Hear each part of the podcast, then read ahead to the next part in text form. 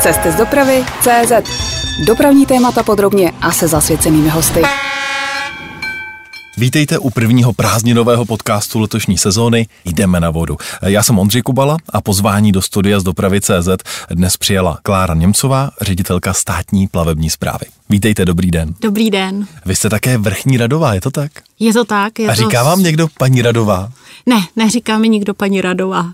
a je to součást té vlastně služební funkce? Je to, ano, je to označení, je to služební hodnost, vlastně služební označení. Vy jste přišla v pracovní uniformě. Máte na vlastně na ramenou krásné výložky, ale ty jsou spíš historické. To není asi jako třeba u policistů nebo vojáků ta aktuální hodnost. Ne, ne, ne, není. Musím říct, že to opravdu má vztah k historii, k té dokonce k velmi dávné, k té rakousko-uherské. Jsou to repliky e, označení úředníků, teda z rakousko-uherské monarchie. Byla k tomu, existovala k tomu určitá právní úprava a z té se to vlastně převzalo. Takže není to nic, co by mělo co společného se služebním poměrem policistů nebo vojáků.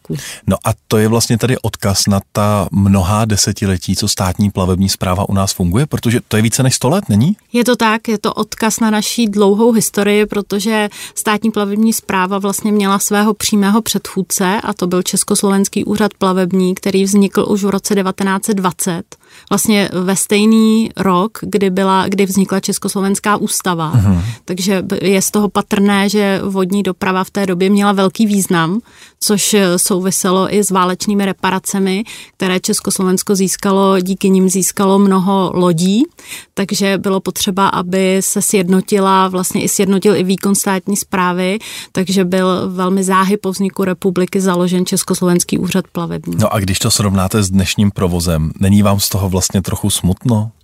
Karty se pravda trochu obrátily. Ho, pořádně se obrátily. Je to tak, protože ten Československý úřad plavební, já musím říct, že ta působnost těch úřadů je velmi podobná. V tom je to jako velmi ojedinělé. Jako vlastně. ten před těmi 103 ano, lety. Ano, ta naše působnost je velmi obdobná. My jsme tedy ztratili působnost námořního úřadu, to dnes vykonává ministerstvo dopravy, tehdy tuto agendu vykonával právě tenhle úřad.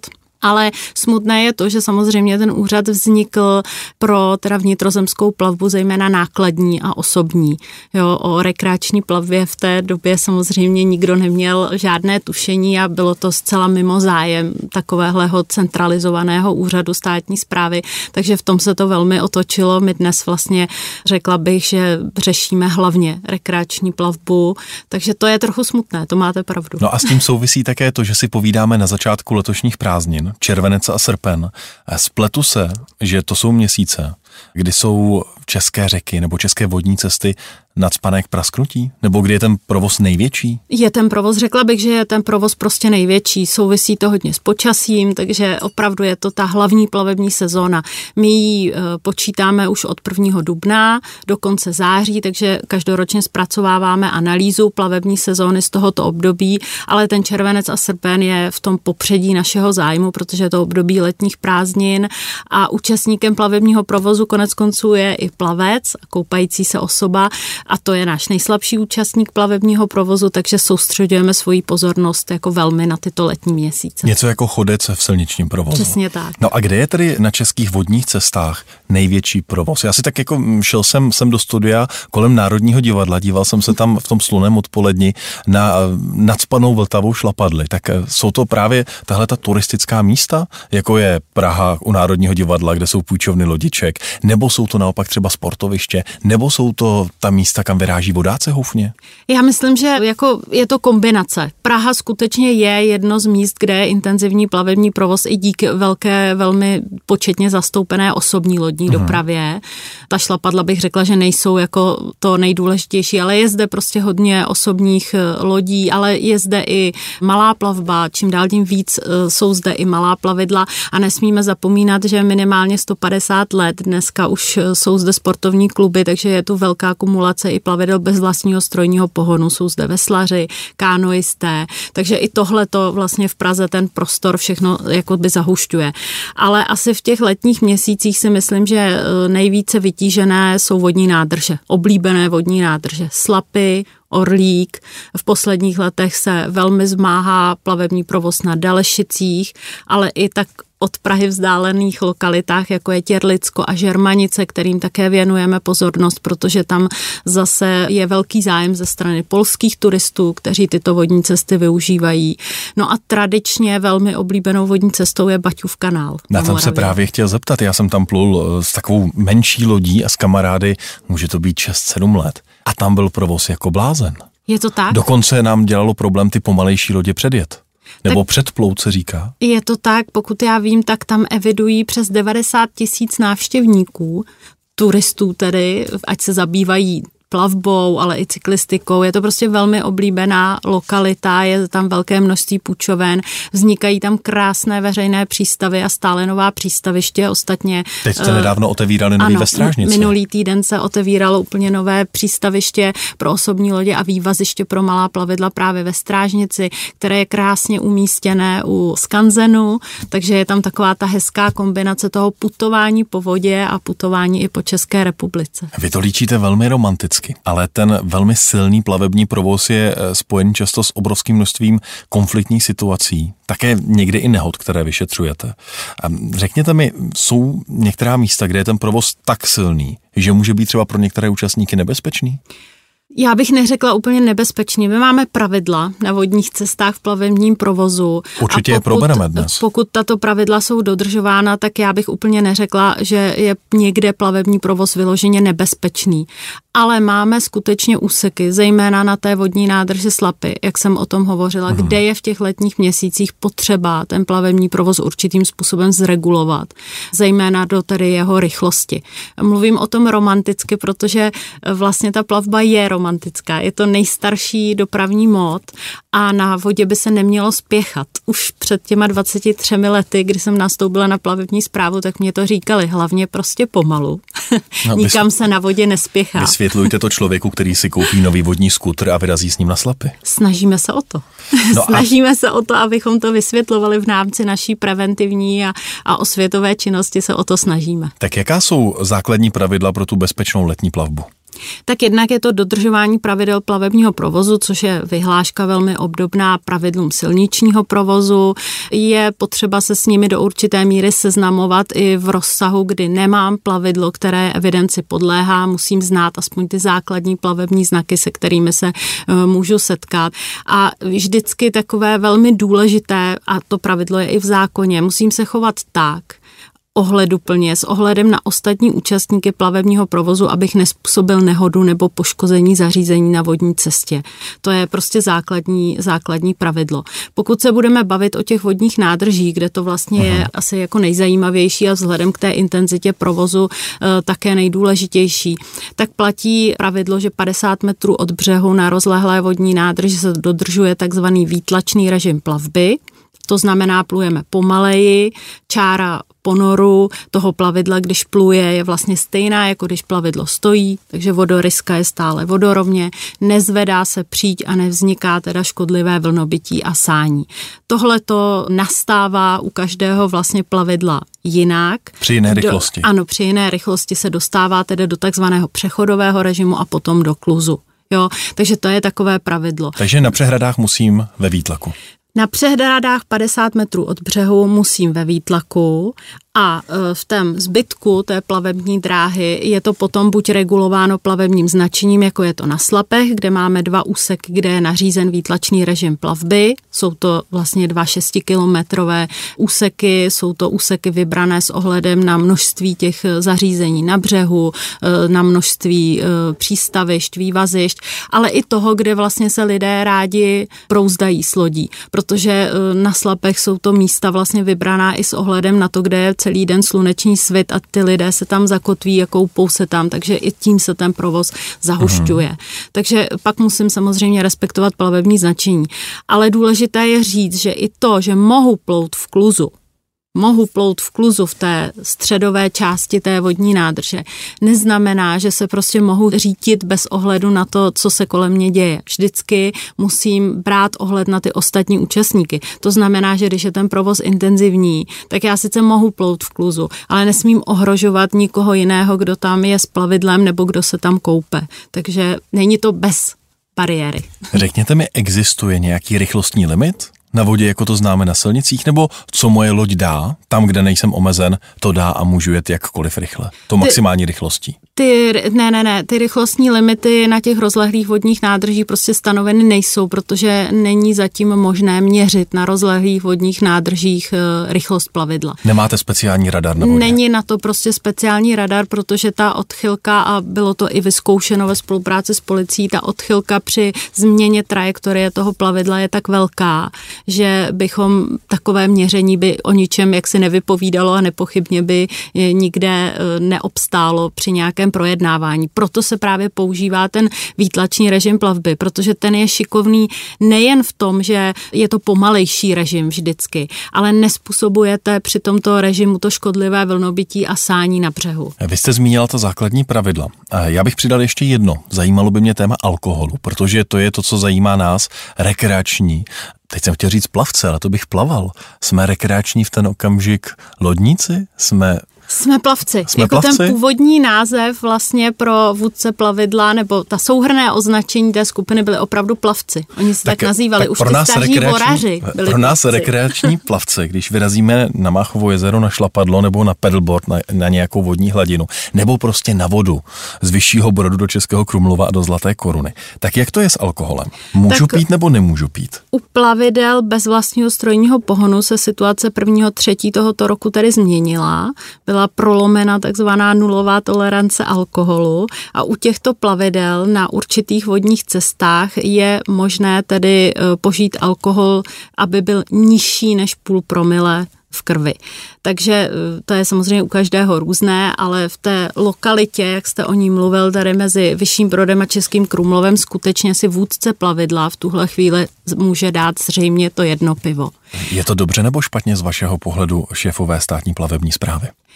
Tak to je politické téma, si myslím. Tomu rozumím. Ne, já, já chápu, že vy to neovlivníte, spíš tak jako jste na plavební správě 23 let, tak jak to vnímáte?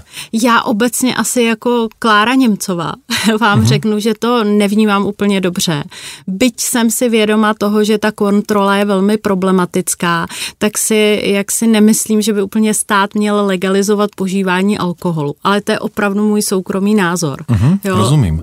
A... Je to určitý signál do společnosti, který ne nevím, jestli je vhodný, ale říkám to při vědomí toho, že možnost té kontroly je samozřejmě velmi omezená. A řekněte mi, koho se vlastně ten limit týká? Protože abych byl vůdce plavidla, tak jestli jsem to správně pochopil, když jsem se připravoval na dnešní rozhovor, tak musím mít v ruce kormidlo. Je to tak? Musíte mít ten zásadní vliv na manévrovací možnosti toho plavidla, takže u té kánoje je to zadák, na raftu to mohou být teda ty dva kormidelníci vzadu, uh-huh.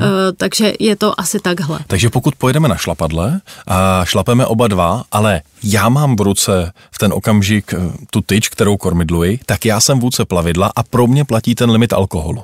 Je to tak, ale na těch šlapadlech většinou se střídají. Tam si troufám říct, že může být velmi problematické dokazování toho, kdo v tu chvíli byl opravdu vůdcem plavidla, kdo měl ten zásadní vliv. Ona je to otázka, eh, kterou vám položili i naši čtenáři. Konkrétně čtenář, který se podepsal jako kandelábr, toho zajímalo, jestli je za vůdce plavidla u kánoje považován i háček nebo jenom zadák. Tak je to jenom zadák, protože on ovládá zadák. loď. Je to jenom zadák a prosradím ještě jedno tajemství, že háček není člen posádky plavidla, takže na něj se žádné omezení v požití alkoholu nevztahuje. To je cestující. To je cestující. To je cestující, rozumím tomu. A taky když už jsme u rekreační plavby, mě by zajímalo, proč jsou v centru Prahy zakázané pedalboardy vlastně. Pedalboardy jsou zakázané, vlastně ten, k tomu zákazu jsme přistoupili na základě toho, již v té předcovidové době, kdy se v Praze rozmohly půjčovny pedalboardů, které půjčovaly vlastně e, neskušeným turistům pedalboardy. A v tom velmi intenzivním provozu v té vnitřní Praze, protože ten zákaz platí jenom ve vnitřní ano, v Praze, jenom v centru, tak vlastně docházelo k tomu, že se tam e, pohybovali turisti na pedalboardech e, mezi tou četnou osobou osobní lodní dopravou a bylo to opravdu jako velmi nebezpečné. Takže jsme, byť eh, já musím říct, že náš úřad neúplně rád zakazuje. My, já si uh-huh. nemyslím prostě, že restrikce je, je úplně tou správnou cestou. Já si myslím, že regulace je určitě potřeba, ale pokud jsou některá zařízení eh, schvalována, prodávána, tak musíme prostě vytvářet podmínky, aby je ti, kdo si je kupují, mohli užívat. Ale tady Takže, už to bylo příliš nebezpečné. Ale tady to bylo opravdu nebezpečné a hlavně bylo velmi nezodpovědné to počínání těch provozovatelů půjčoven, kteří vlastně vystavovali ty své klienty tomuhle intenzivnímu provozu bez jakéhokoliv znalosti pravidel, plavebního značení. Takže zde my jsme to vyhodnotili již jako opravdu velmi nebezpečné a určitě jsme nechtěli, aby Praha zažívala nějaké nehody způsobené s těmito kolizemi. Když jsme se dostali do Prahy, do centra Prahy, tak eh, Tady se může stát úplně v pohodě, že se potká v centru Prahy obrovská výletní loď, třeba se sportovním kajakem. To se může a stát. to se stává, to se stává velmi často. Kdo má v ten okamžik přednost? Jak jsou vlastně upravené přednosti na vodě? Já si pamatuju z toho, když jsem byl malý, že platí prý právo většího a silnějšího. Tak to neplatí tak to není. na vodě. Tak jak I to když je? v tomhle případě eh, platí taková základní, bych řekla, ony ty pravidla jsou poměrně složitá, ale opravdu platí, že přednost má v tomhle případě vždycky to jiné než malé plavidlo. Hmm. Takže osobní lodi plující v Praze musí dát přednost všechna ostatní plavidla.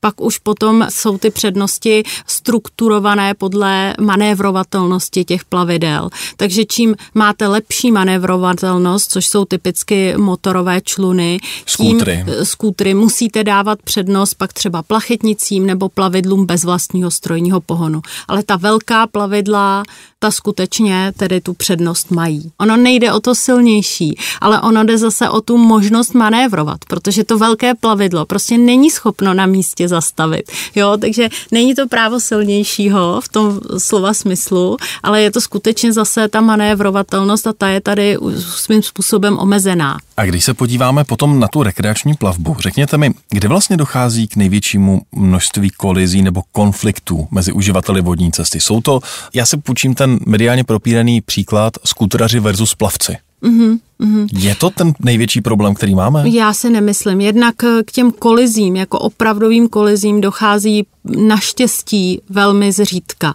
Protože pokud k té kolizi v nějaké vyšší rychlosti dojde, tak to má vždycky bohužel zásadní následky pro jednak pro životy těch účastníků té plavby a samozřejmě i na majetek a tak dále. Takže k těm dochází velmi zřídka.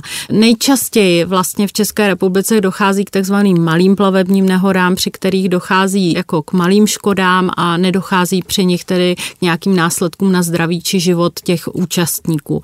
A to většinou je třeba při zaplouvání do přístavišť, že se někomu ten manévr prostě neúplně podaří, protože samozřejmě při té plavbě to není jako na silnici, je tady faktor větru, faktor proudění vody a tak dále a poškodí třeba jiné plavidlo, poškodí molo. Takže to jsou asi ty nejčastější jako kolize, ke kterým dochází. Ale k takové té opravdu kolizi těžké vlastně dochází zřídka. Já ne, že bych chtěla připomínat nešťastné věci, ale byla to vlastně ta velká plavební nehoda v roce 2016, kdy zahynula mladá dívka, kdy došlo ke kolizi pramice motorové a vodního skutru právě. Čí to tehdy byla vina? Tehdy určitě porušil pravidla a tak rozhodl i soud vůdce toho vodního skutru. A vy v tento okamžik vlastně máte něco jako má železnice drážní inspekci? Že pokud je nahlášena nehoda na vodě, tak vaši inspektoři vyrazí vyšetřovat na místo? My na to nemáme specializované, specializovaný útvar nebo úřad, jsou to pořád ty stejní zaměstnanci plavebního dozoru státní plavební zprávy, kteří vyšetřují plavební nehody. Státní plavební zpráva tedy šetří nehody, trestá protiprávní jednání, kontroluje plavební provoz, takže jsou to ti stejní lidé, kteří šetří plavební nehody, ale máte pravdu, máme na to komisi pro šetření plavebních nehod, takže vždycky ta příslušná pobočka, která tu nehodu šetří, tak dojde k nějakému závěru a ten se potom probere na téhleté komisi, kde jsou většinou naši nejvíce odborně zdatní zaměstnanci, kteří většinou jsou i držitelé tedy právě profesionálních průkazů způsobilosti. Naším dnešním hostem je Klára Němcová. Posloucháte interview Cesty z dopravy CZ. Už jsme společně nakousli téma toho, co váš úřad dělá. Vy můžete samozřejmě vůdce plavidel, ať už těch velkých nebo malých, také kontrolovat. To dnešní první část povídání jsme věnovali rekreační plavbě, abych tam ještě na malý okamžik zůstal. Může se stát, že pojedu po Orlíku na svém novém skútru a vy mě budete chtít zastavit a zkontrolovat? To se může stát a, A jak, stává. a jak to probíhá? Tak my vydáme znamení, my máme maják na vodním skútru i na svých Vy plavidlech. mě budete stíhat vlastním skútrem. Nestíháme nikoho, my Mě doplujete vlastním skútrem.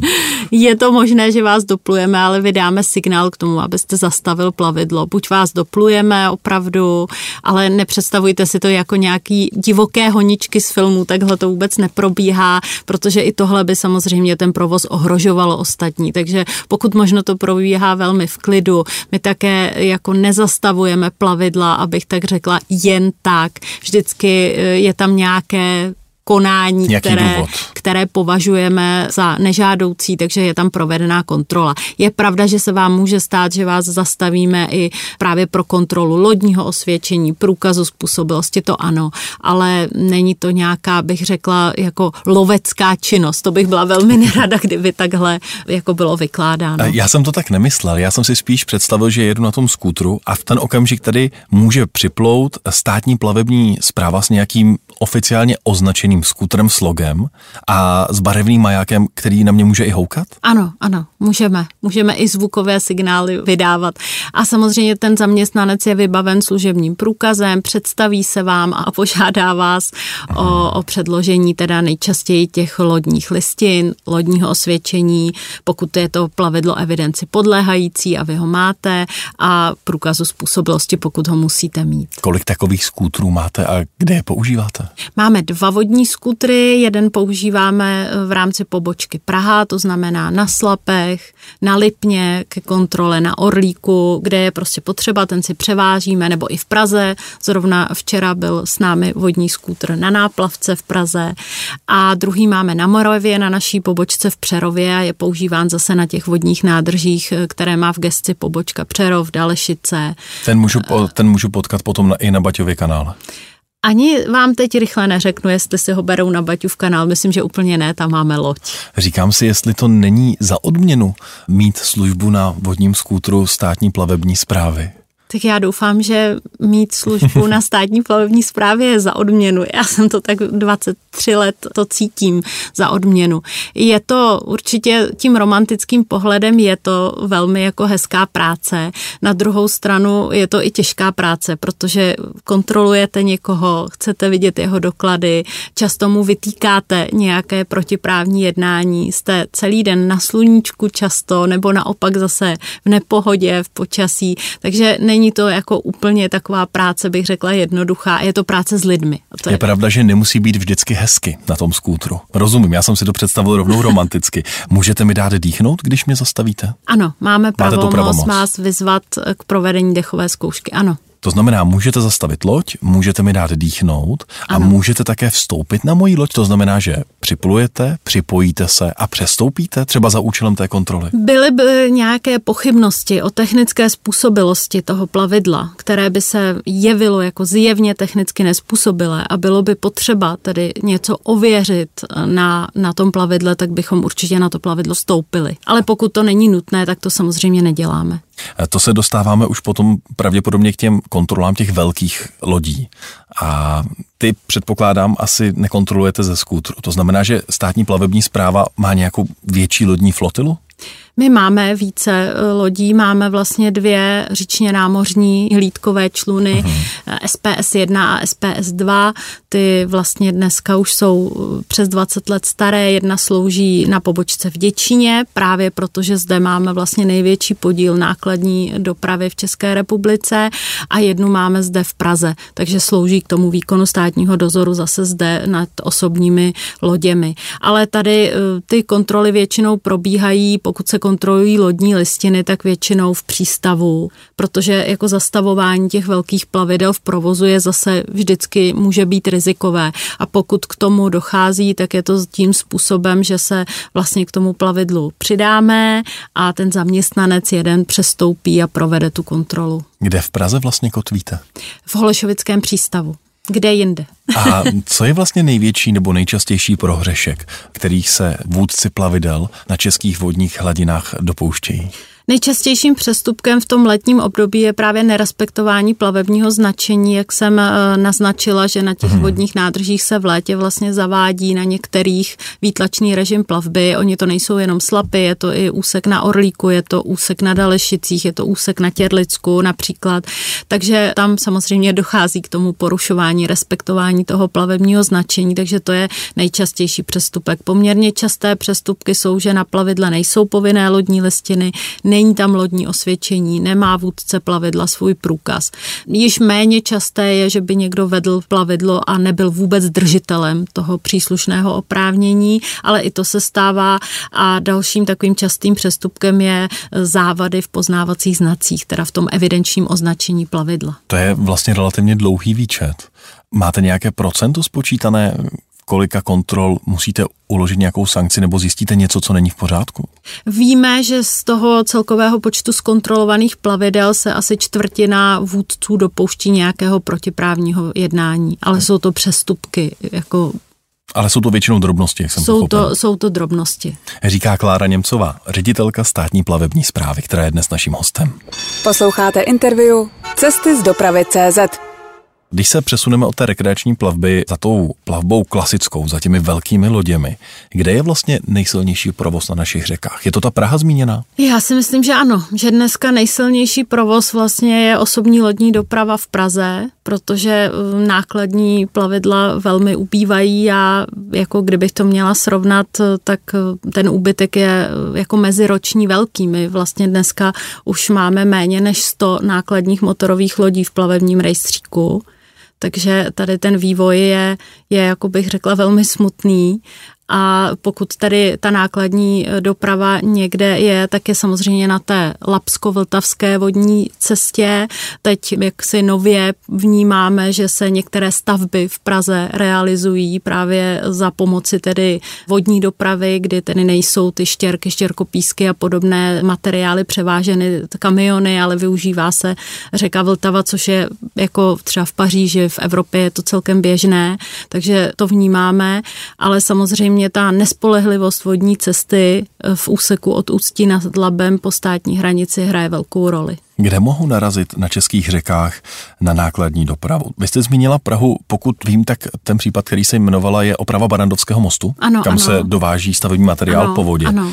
Kam ještě se vlastně vozí kargo po vodě? Bylo to také, když se opravovala čistina odpadních vod, tam se také vlastně všechny ty výkopky se vozily loděmi, ale je to opravdu na tom laby, takže můžete potkat nákladní lodě. Já myslím, že to nejde takhle zjednodušit, že to je opravdu mezi Prahou a tou státní hranicí fungující nákladní doprava je, takže tam ji potkáte, ale je to okrajová vlastně záležitost v dnešní době. Ta nespohlehlivost vodní cesty opravdu hraje velkou roli. Docela velmi zajímavým fenoménem, řekl bych, je, teď nevím, jestli to řeknu správně, ale betonárka na Pražském Rohanském ostrově a v Pražské Troji, která je zásobována především po vodní cestě. To už je spíš výjimka dnes?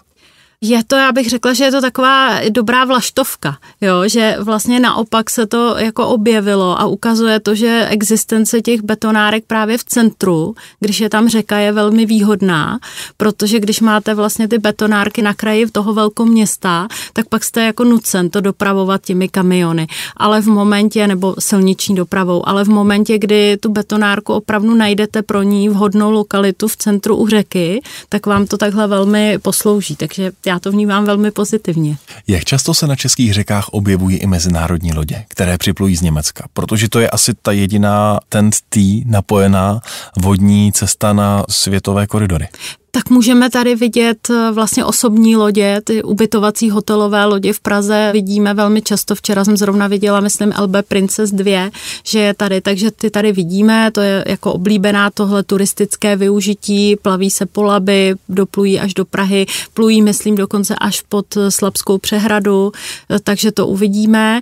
A myslím, že čas od času připlouvají i zahraniční plavidla, pokud se třeba přepravují nějaké nadrozměrné nadměrné náklady a nevezou to tedy naši rejdaři, tak eh, někdo připluje, ale je to zřídka kdy. A to všechno závisí na tom, jestli je v Labi u Děčína dostatek vody. Je to tak, skutečně ta stavba plavebního stupně Děčín je opravdu klíčová. Když připluje cizí rejdař do Česka, nebo ten český vypluje naopak do zahraničí, narazí na stejné plavební předpisy v celé Evropě? A nebo jsou tam jako na silnicích národní specifika? Narazí na stejné předpisy. Ty pravidla plavebního provozu vychází z mezinárodní dohody, mm-hmm. která se nazývá CEVNY. Ta v sobě obsahuje tedy i úmluvu SIGNY, kde jsou právě plavební znaky, takže i v Německu uvidíte stejné plavební znaky, které znáte z České republiky, takže v tomhle problém není. Ale není to unijní úprava, není to harmonizováno v rámci Evropské unie, ale vychází to tedy z mezinárodního členství v OSN a je tedy potřeba vždycky sledovat, kdo je signatářem téhle té rezoluce. Protože ne všechny státy na světě jsou signatářem této rezoluce a pokud tedy ty pro nás jaksi plavebně významné státy jsou signatáři, takže tady žádný problém není. Ale je vždycky potřeba si to ověřit, jestli ta pravidla jsou stejná v jiných zemích. Ale jelikož nejčastěji, no ne nejčastěji vlastně, já z Česka nemohu vyplout zatím nikam jinam než do toho Německa, ano. tak vlastně ta znalost toho, že v Německu a v Česku je to stejné, pravděpodobně stačí. Tak pokud poplujete po vodě, tak do Německa a to vám opravdu stačí, protože tam je stejné plavební značení. Řekla bych, že možná se tam můžete setkat tím, že ty vodní cesty mají jiný charakter, samozřejmě jsou to větší toky, než máme v České republice, tak můžete narazit na to, že tam je značení, které třeba v České republice nemáme, nepoužíváme, nepotřebujeme ho. Jo, takže je potřeba trošku jako se seznámit s těmi pravidly. Ostatně součástí vlastně zkoušek profesionálních vůdců plavidel je i znalost právě takzvaného plavebního zeměpisu, znalost vodní cesty. Rozumím. Dostaneme se k tomu, z čeho se vlastně ty zkoušky skládají, ale já bych se možná ještě zeptal na ta pravidla. Jako taková, na konci letošního června prošla zásadní změna pravidel provozu na silničních komunikacích. A silniční předpisy se docela často mění. Jsou ty vodní předpisy stále? A nebo je to také třeba co tři, čtyři roky nějaká novinka? Také se mění. Jsou to takzvané revize té rezoluce. Já tuším, že teď už je to, myslím, pátá revize. A pak samozřejmě záleží na tom, jak rychle je zapracována do toho národního předpisu, kterým je vyhláška 67 z roku 2015 sbírky o pravidlech plavebního provozu. Takže také se mění. Ale nemyslím si, že jsou to změny úplně revoluční. Bývají to takové zpřesnění nebo vznikají třeba ty nové signální znaky, jo, že se objevuje na vodní cestě něco nového. Nějaká nová značka. Přesně, takže se vytvoří nějaká nová značka, takže eh, to ale vlastně sleduje ministerstvo dopravy, které potom provádí tu změnu legislativy. A když už se povídáme o velkých lodích a o té dopravě nerekreační, tak jak se posuzuje způsobilost plavidel? Jak posuzujete to, co může a nemůže na vodu? Schvaluje se takzvaná technická způsobilost plavidel. Pokud se teda budeme bavit, já napřed řeknu, to bude asi kratší e, o těch rekreačních plavidlech, tak je to vyhláška 334 z roku 2015 sbírky, která zase vychází z evropské směrnice, která stanovuje požadavky na rekreační plavidla. A je to teda ryze technický předpis, kde máte opravdu technické normy, jak plavidlo postavit uh-huh. a co takové plavidlo musí jaksi splnit, splnit děkuji, co musí splnit, aby mohlo být uvedeno do provozu. E, u těch velkých plavidel je to samozřejmě trošičku komplikované, komplikovanější, byť obdobné. Je to vyhláška 223 z roku 95 sbírky, takže poměrně stará vyhláška, která byla mnohokrát novelizována a technická způsobilost těch jiných než malých plavidel, ale opět vychází z unijního předpisu, z evropské směrnice, která zase je vtělena do téhle vyhlášky. Ale technické prohlídky u těch jiných než malých plavidel nevykonává státní plavební zpráva, ale ministerstvem dopravy pověřené organizace. Něco jako STKčko pro lodě? Ano, ano, ale máme jenom dvě v tuto chvíli, takže je toho mnohem méně. Ale ten dokument, to lodní osvědčení toho plavidla a to finální schválení té technické způsobilosti neprovádí ta pověřená osoba technickou prohlídkou, ale zase komise, kterou teda jmenuje ředitel státní plavební zprávy. A ta je složená vlastně z odborníků na plavbu, na technickou způsobilost, na ty technické stránky, jo, a, a potom je tedy vydán ten doklad státní plavní zprávou. A jak často musí loď na technickou? Loď musí na technickou, pokud je nová, tak po deseti letech, pokud je není nová, tak po pěti. A kam se na takovou technickou pluje? Tak eh, technické prohlídky těch rekreačních plavidel, ty dělá státní plavební zpráva. Vykonáváme je na 160 místech eh, v České republice, kam vyjíždíme, eh, stanovíme termíny, máme na to aplikaci, kde se přihlásíte na počítači, vyberete si vhodný den a my vám zhruba tři dny před tím termínem upřesníme hodinu podle toho, jak se nám ty termíny naplňují, kdy nás můžete čekat. To a kdy mám připlout, takže to je v podstatě putovní STK.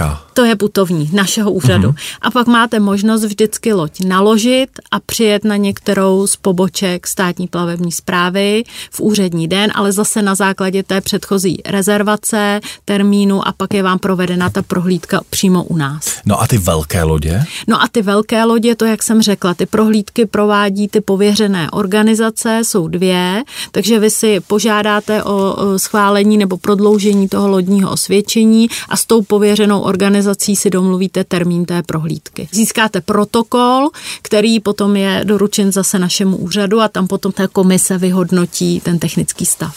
Co když budu manuálně zručný a budu si chtít pro svoji rekreační plavbu postavit vlastní loď? a budu ji chtít opatřit motorem, protože předpokládám, že pokud si postavím nějaký škuner a budu pádlovat, tak asi vás nebudu zajímat. Ale co když tam dám motor?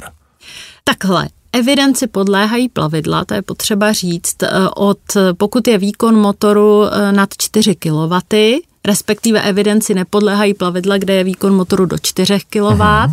Pokud je, je to kumulativní podmínka, takže pokud je hmotnost včetně toho povoleného zatížení větší než 1000 kg a pokud máte obsah plachet, pokud je to plachetnice větší než 12 metrů čtverečních, tak pokud překračujete jednu z těchto podmínek, tak, vás už tak evidenci podléháte a už nás zajímáte. A zároveň už musíte být při vedení takového plavidla držitelem průkazu způsobilosti. To znamená, že pokud si stavím svoji vlastní loď a nechci to řešit, musím tam dát slabší než 4 kW motor. Ano, a musí to vážit včetně vás méně než 1000 kg.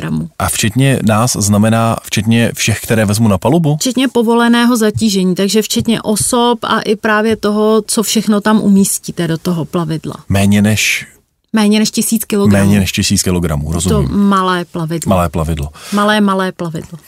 Naším dnešním hostem je Klára Němcová. Cesty z dopravy CZ a dotazy čtenářů. Paní ředitelko, naším hostem v minulém díle podcastu byl eh, Michal Vereš. Je to ředitel železničních opraven ve Vrůdkách a on vám tady nechal jednu otázku. Pojďte si ji společně se mnou poslechnout. Já bych teda chcel paní Němcovej položiť otázku, keď som dostal tú možnosť, napriek tomu, že je to iná časť dopravy, ako je železnica, či eviduje zvýšený záujem, zvýšený dopyt, čo sa týka tých preukazov, lodičákov, ako to na Slovensku nazývame, teda záujem o oprávnenia v tejto oblasti. Děkuji za dotaz. Vím, co je lodičák, protože spolupracujeme s kolegy z dopravného úřadu Slovenské republiky. Opravdu evidujeme velký zájem o získání průkazu způsobilosti. Vlastně každý rok vydáme 3,5 tisíce až 4 tisíce průkazů novým držitelům. Takže k dnešnímu dni máme cirka 65 tisíc držitelů průkazu způsobilosti vůdce malého plavidla. Rekreační plavba je prostě velmi oblíbená, se vznikající infrastrukturou ta oblíbenost samozřejmě narůstá. Na jak velkou loď už musím skládat tyto zkoušky?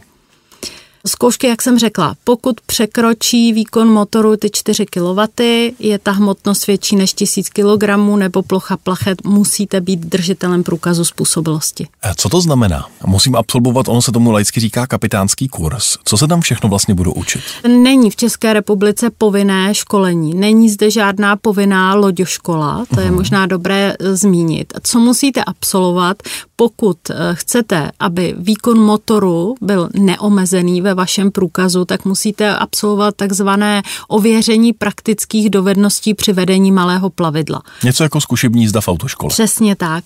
A k tomu jsou pověřené osoby státní plavební zprávou, dneska tuším je jich snad kolem 200, Už je to opravdu, je velká možnost výběru mezi těmito osobami, kteří tedy vyzkouší, zda skutečně umíte ovládat plavidlo.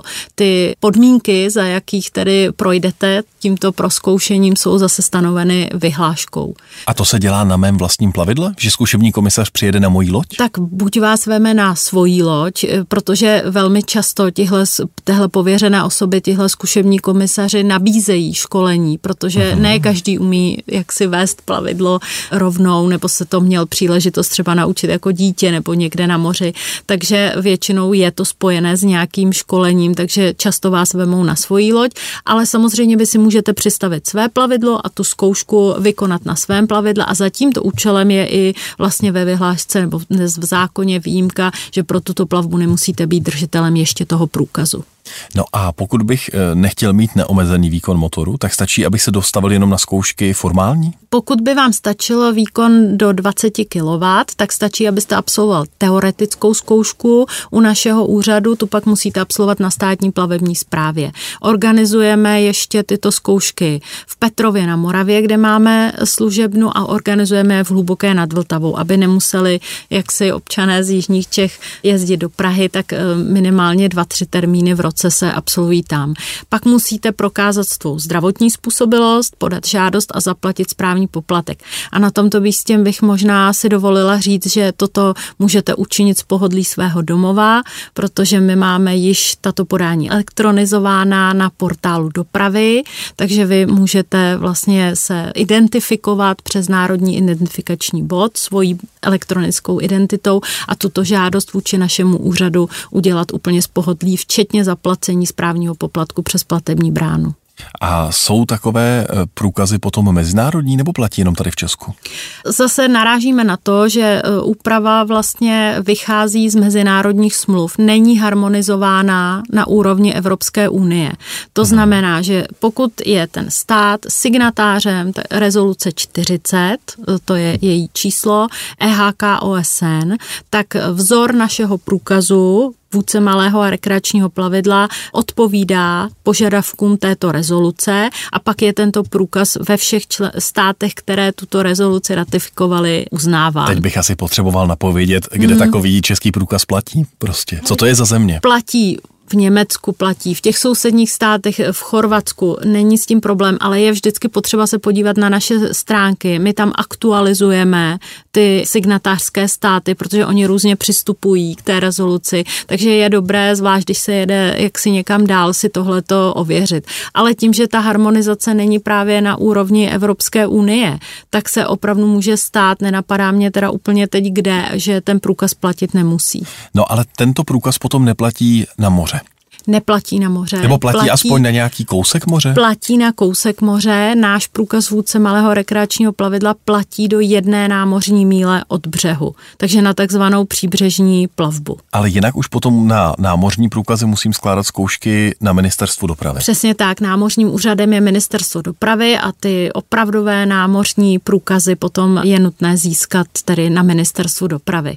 Může mi takový český lodičák někdo vzít a zabavit? Jako řidičské oprávnění v autě?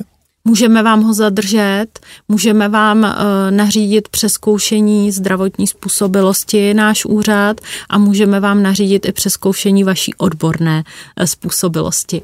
Ale a co musím provést, abyste mi ho vzali? Opravdu musíte už se dopustit nějakého zásadního protiprávního jednání, buď způsobit závažnou plavební nehodu, mm-hmm. opravdu nějakou závažnou plavební nehodu, z které by vyplynulo, že máme mít pochybnosti o tom, že znáte pravidla plavebního provozu. U té zdravotní způsobilosti se přiznám, že většinou, eh, pokud jsem to zažila, protože to jsou opravdu ojedinělé případy, tak eh, jde třeba o upozornění zaměstnavatele, že zaměstnanec třeba nedoslýchá nebo má problémy se zrakem. Většinou to bylo vždy nějaké podání. A také jsem tedy zažila případy, kdy se samozřejmě eh, zkoumal tedy abuzus na alkohol. Náš čtenář, který se podepsal jako Captain, vám položil dvě docela zajímavé otázky. Ta první se týká toho, jestli je v plánu zavedení eh, povinnosti instalace Inland AIS pro všechny motorové lodě, včetně malých rekreačních plavidel v Česku. Tak jedná se o transponder AIS, to znamená zařízení pro sledování polohy a pohybu plavidel. Tím jsou povinně v tuto chvíli v České republice vybavena ta jiná než malá plavidla. Takže osobní lodě, nákladní motorové lodě, remorkéry a podobně. A jsou jim vybavené také služební plavidla. Policie, státní plavební zprávy. V té směrnici, o které jsem hovořila, která vlastně stanovuje podmínky technické způsobilosti rekreačních plavidel, se s tímto nepočítá jako s povinným vybavením plavidla. Takže v tuto chvíli nemám žádné signály ani z Evropské unie, ani od nikud, že by k tomu mělo dojít. Takže předpokládám, že v nějaké dohledné době nikoliv. Další otázka míří na to, jestli v Česku existuje něco jako Navtex v námořní dopravě. V České republice platí nebo funguje systém říčních informačních služeb, což je telematický dopravní systém, kde právě pomocí těchto transpondérů AIS my víme, kde se pohybují tímto zařízením vybavené lodě. Takže předpokládám, že je to nějaká obdoba. A takže ta funguje, musím říct, že uh, správcem tohoto systému je státní plavební zpráva. Zúčastňujeme se s ministerstvem dopravy a s ředitelstvím vodních cest i evropských projektů. Bylo to v uplynulém roce projekt Riskomex, takže dnes funguje tento, tento systém vlastně na i webovém portálu Euris, takže vy dneska si můžete naplánovat svoji plavbu třeba až do Německa nebo dokonce do Holandska. Ty systémy už dneska jsou vlastně propojené, takže eh, se nemusíte na hranicích hlásit do toho jiného systému říčních informačních služeb, ty systémy si vás už předají. Takže to bude asi obdoba. Říká Klára Němcova. Posloucháte interview Cesty z dopravy CZ. Pojďme se podívat na vodní infrastrukturu. Mám tady otázku od Krištofa, kterého by zajímalo, jak vnímáte přínos případného kanálu Dunaj Odra Labe, nebo pouze menší varianty Dunaj Odra. A Krištof píše, že chápe, že by to byl býval megalomanský projekt, ale spíš ho zajímá, jestli by podle vás měl nějaký potenciál a se uplatnit a být přínosný. Tak já bych řekla asi tolik. Podle mě kapacity vodní dopravy v České republice nejsou plně využity. My bychom skutečně dostavěním zejména plavebního stupně Děčína Přelouč mohli přepravovat mnohem více nákladů po vodních cestách. Navíc se pomalu, ale jistě vyčerpávají kapacity na železnici, na silnici a zde jsou nevyčerpané, takže se to opravdu nabízí. Takže já si myslím, že opravdu investice do infrastruktury vodních cest je jako důležitá a bude důležitá i pro budoucnost. Vodní doprava je prostě ekologický dopravní mod, je to tak. Co se týká kanálu Dunaj Odra Labe, to je prostě politické rozhodnutí já si myslím osobně, že ta myšlenka je velmi stará. To není myšlenka posledních 30 let nebo 20 let. To je stará myšlenka, takže určitě na ní něco je, ale já nejsem prostě schopná posoudit, jestli takhle obrovský projekt ta republika je schopná utáhnout. V tuto chvíli se domnívám, že, že nikoliv. Takže soustředění za mě, o čem jsem skálo pevně přesvědčena, že přínos má, je plavební stupeň Děčín a plavební stupeň Přelouč. A chystá se tam asi asi je zřejmé, že to řešení není na dohled, že to bude ještě dlouhá cesta k těmto investicím. Ale chystá se třeba něco menšího, o čem byste věděla, co by mohlo české kapitány potěšit? Nevím eh, jako o ničem, co by mohlo mít takhle pozitivní dopad, eh, jako je opravdu ta dostavba plavebního stupně Děčín. Tam prostě se jako jiné řešení není vůbec na stole. Tam díky, bych řekla, tomu charakteru labe v České republice jiné řešení není. Všechny možné jiné varianty se, se prověřily a ty přínos žádný nepřinesou. Takže eh, v tomhle směru já myslím, že všichni plavci čekají opravdu na plavební stupeň Děčín. Čín. Řekněte mi, kolik máme v Česku vlastně přístavů, protože ty k té infrastruktuře taky patří. Je to spočítané? Je to spočítané, veřejných přístavů máme 15. Jenom? Jenom 15, ano, veřejných, to znamená, do kterých můžete vplout, pokud není naplněná jejich kapacita a pokud nemáte zjevně technicky nespůsobilé plavidlo vždycky, tak těch je jenom 15. Neveřejných přístavů je cirka 50, ale vznikají právě v hojné míře ta veřejná přístaviště. A přístav a přístaviště není to samé? Ne, není uh-huh. to samé. Funkce přístavu je mnohem širší další. Ten slouží k nástupu, výstupu osob, nakládce, vykládce zboží, k ochraně plavidel. Tam je prostě těch funkcí mnoho. U přístaviště to slouží zásadně pro osobní lodní dopravu a těch vzniká velké množství. Těch je kolem 200 v České republice. Pak máme ještě takzvaná vývaziště a ta slouží zase pro stání malých plavidel, malých a rekreačních plavidel. A těch už je nespočet. A těch je velké množství. A vznikají nové přístavy? Budují se? Budují se nové přístavy. Je to vlastně rok, co se otvíral veřejný přístav ve Veselí na Moravě. Krásný veřejný přístav pro rekreační plavidla, dneska už vybavený možností tankovat do plavidla, odběru fekálních vod, je tam krásné informační středisko otevřené. Je to přístav v Petrově na Moravě, na Baťově kanále, další.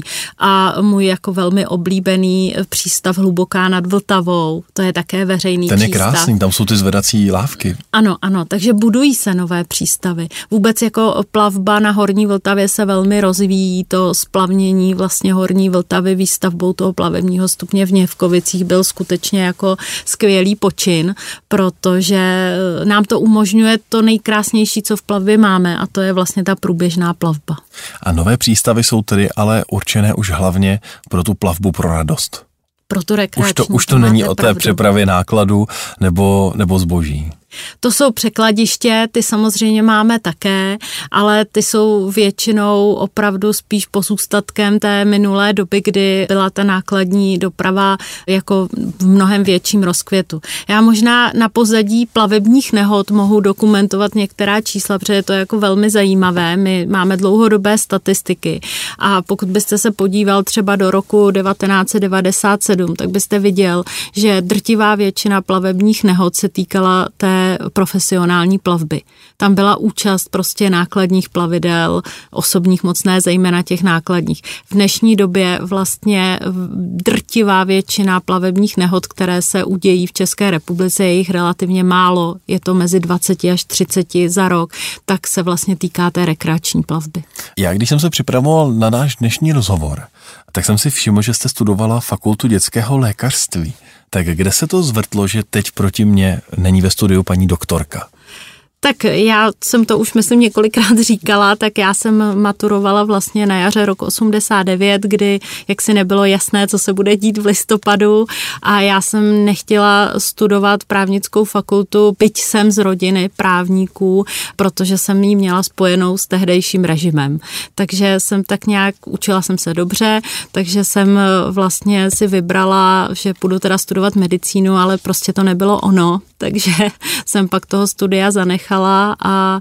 A doba a, se změnila. A doba se změnila a vlastně volání rodu zvítězilo, takže já jsem pak jako vystudovala právnickou fakultu. A není to úplně obvyklé, že by absolventi právnické fakulty skončili na státní plavební správě u vody?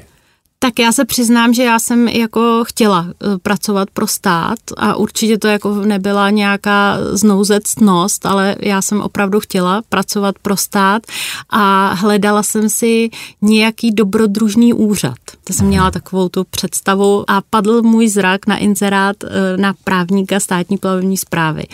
A takže jsem nastoupila na státní plavební zprávu a musím říct, že jako velmi mě to prostředí okouzlilo. Bylo to vlastně jako jak vedení vedením toho úřadu, pan ředitel Cidlina, já ho musím zmínit, protože to je člověk, který vybudoval vlastně státní plavební zprávu v té moderní podobě, tak to prostředí bylo jako uchvatné. Samozřejmě to, že státní plavební zpráva má lodě, byla ta dobrodružná stránka, kterou jsem trochu hledala.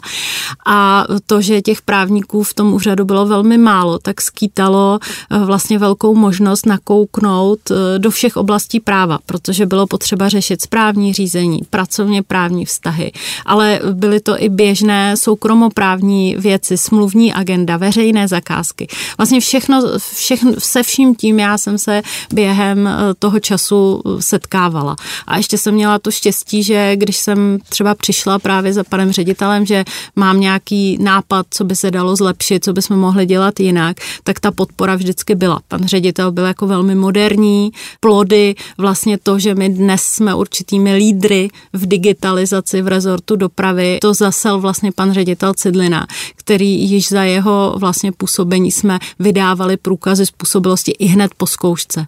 Nemusel jste k nám přijít znovu, vy jste i hned po zkoušce ten průkaz prostě dostal do ruky. A tak když to jste bylo. byla právničkou státní plavební zprávy, vyrážela jste i do terénu, právě třeba na ty kontroly a na ten dozor, na té vaší firemní lodi? Vyrážela jsem, eh, protože já jsem potom pomáhala s těmi správními řízeními a velmi těžko jako někomu budete pomáhat a radit, když vlastně nevíte, co on v tom terénu prožívá, s čím se musí vypořádat, co eh, potřebuje řešit. Také díky tomu jsem třeba věděla, jaké šablony vytvořit, aby se zjednodušila ta rutinní práce úřední v kanceláři, aby ti kolegové nemuseli vlastně vytvářet stále ty eh, dokumenty znova, aby něco bylo před nastaveno, eh, aby to bylo vlastně jednodušší. Vytvářely se vnitřní předpisy. Zase těžko vytvoříte vnitřní předpis, když nevíte, když si všechno přečtete jenom ze zákona nevíte, co v té praxi je. Takže vyrážela jsem Takže s kolegy. splnilo se vám to přání té dobrodružnější části profese. Mně se splnilo, protože pro mě byl vlastně každý den jiný. Já jsem nikdy nevěděla, jako někdy samozřejmě ano, ale často jsem opravdu nevěděla, co budeme řešit. Takže taková ta touha, aby se to jako měnilo, aby to bylo nějak jako pestré, to se mě velmi splnilo. A vy sama jste eh, kapitánkou, tedy vůdkyní plavidla. Já jsem vůdce malého plavidla, je to tak. A baví jsem. vás to? Tak já musím říct, že jako baví. Já strašně ráda teda pluju hlavně s kolegy, protože eh, jako jsou na státní plavební správě samozřejmě větší profíci, než jsem já a nedostanu se už tak často na loď, jak bych si přála, ale je to vždycky svátek. Zrovna včera jsem se dostala z naší nejkrásnější SPS 2 a, a říkala jsem si, že to jsou takové dny za odměnu na lodi. A kdy je to podle vás na vodě nejhezčí? Jsou to východy slunce? Jsou to večery? Já velmi ráda jsem plula eh, na jaře na Mělník, když kvetly nebo kvetou, myslím, že je to tařice skalní v té oblasti kolem řeže na skalách, to se mi velmi líbilo. Ale máte pravdu, že ty podvečery jsou jako určitě také romantické, když je takový ten klid a stiší se příroda. I ředitelka státní plavební zprávy si umí užít romantiku na řece. Je to tak? Je to tak, určitě. Klára Němcová byla dnes naším hostem, tak moc děkuji za návštěvu. Já moc děkuji za pozvání. Cesty z dopravy CZ. Dopravní témata podrobně a se zasvěcenými hosty.